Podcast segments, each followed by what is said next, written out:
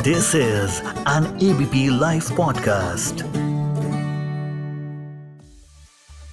गुजरात में बीजेपी पिछले 26 सालों से सत्ता में है।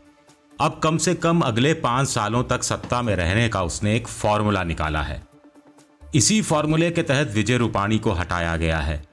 तो वास्तव में यह फॉर्मूला क्या है? न्यूज़ इन डेथ में आज इस बात की हम चर्चा करेंगे। नमस्कार, मैं हूँ आपका दोस्त विजय विद्रोही और आप सुन रहे हैं एबीपी लाइव पॉडकास्ट तो हम बात कर रहे थे गुजरात में बीजेपी के नए फॉर्मूले की।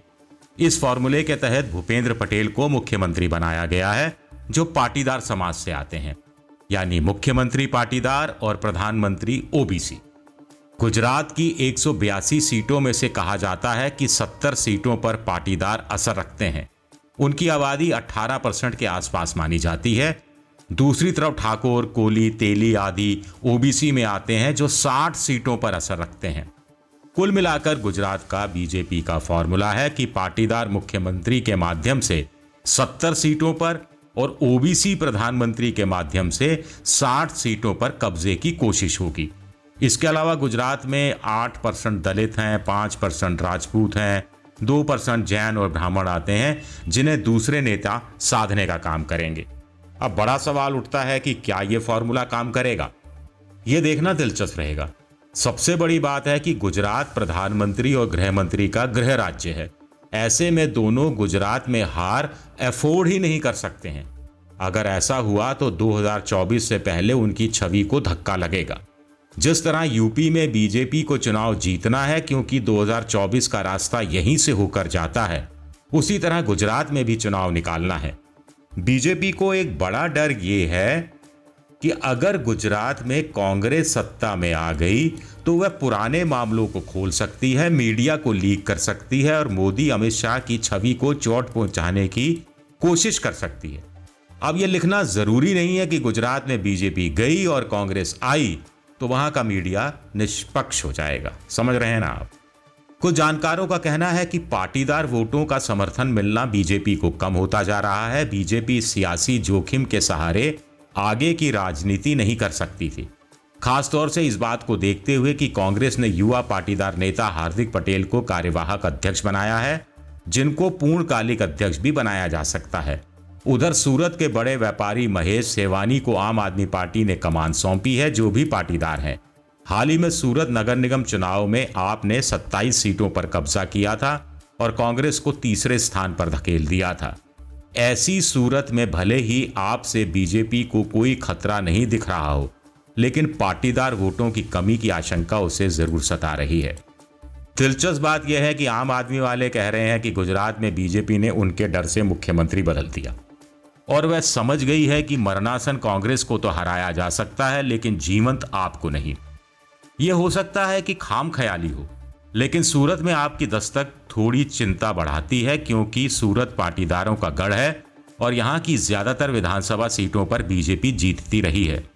हालाँकि कुछ जानकारों का कहना है कि आम आदमी पार्टी बीजेपी का ही भला कर रही है। बीजेपी तो खुद चाहती है कि आप कुछ मज़बूत हो ताकि एंटी बीजेपी वोटों का विभाजन आप और कांग्रेस में हो जाए। इसका चुनावी फ़ायदा ज़ाहिर है कि बीजेपी को ही मिलेगा। कुल मिलाकर लगता है कि बीजेपी ने गुजरात में कोर्स करेक्शन किया है। पाँच साल पहले आनंदीबेन पटेल को हटाकर जब विजय रूपाणी को मुख्यमंत्री बनाया गया था, तब भी बहुत से जानकारों ने सवाल उठाया था। उनका कहना था कि आखिर किसी पाटीदार को ऐसे समय मुख्यमंत्री पद से क्यों हटा दिया गया, जब पाटीदार आरक्षण की मांग पर हो हल्ला किए हुए हैं। दूसरा सवाल था कि पाटीदार की जगह किसी जैन समुदाय के नेता को मुख्यमंत्री बनाने की तुक क्या है? इससे कौन सा हित सत्ता है? कौन सा वोट बैंक बीजेपी से जुड़ता है? लेकिन तब बीजेपी को लगा कि जो कर दिया, सो कर दिया। गुजरात के लोगों को तो प्रधानमंत्री मोदी से लेना देना है। गृह मंत्री अमित शाह से लेना देना है। मुख्यमंत्री भले ही जिसे बना दिया जाए। लेकिन विधानसभा चुनाव में बीजेपी को झटका लगा था। पार्टी निन्यानवे के फेर में आफसी थी। हारते हारते बची थी। यदि अंतिम समय में मोदी भावुक अपील नहीं करते, मणिशंकर अय्यर का नीच बयान नहीं आया होता। और अंतिम समय में बीजेपी ने कांग्रेस के एक दर्जन से ज़्यादा नेताओं को तोड़कर चुनाव नहीं लड़वाया होता तो लेने के देने पड़ सकते थे। कुल मिलाकर पाटीदारों के विरोध के कारण ही ऐसी स्थितियाँ बनी थी। गाँव में बीजेपी हारी थी, शहरों में बीजेपी को लोगों ने जिता दिया था। यहाँ शहरों में रहने वाले पाटीदार और संघ के लिए काम करने वाले स्वयंसेवक की मेहनत और वफादारी का एहसान बीजेपी को मानना चाहिए।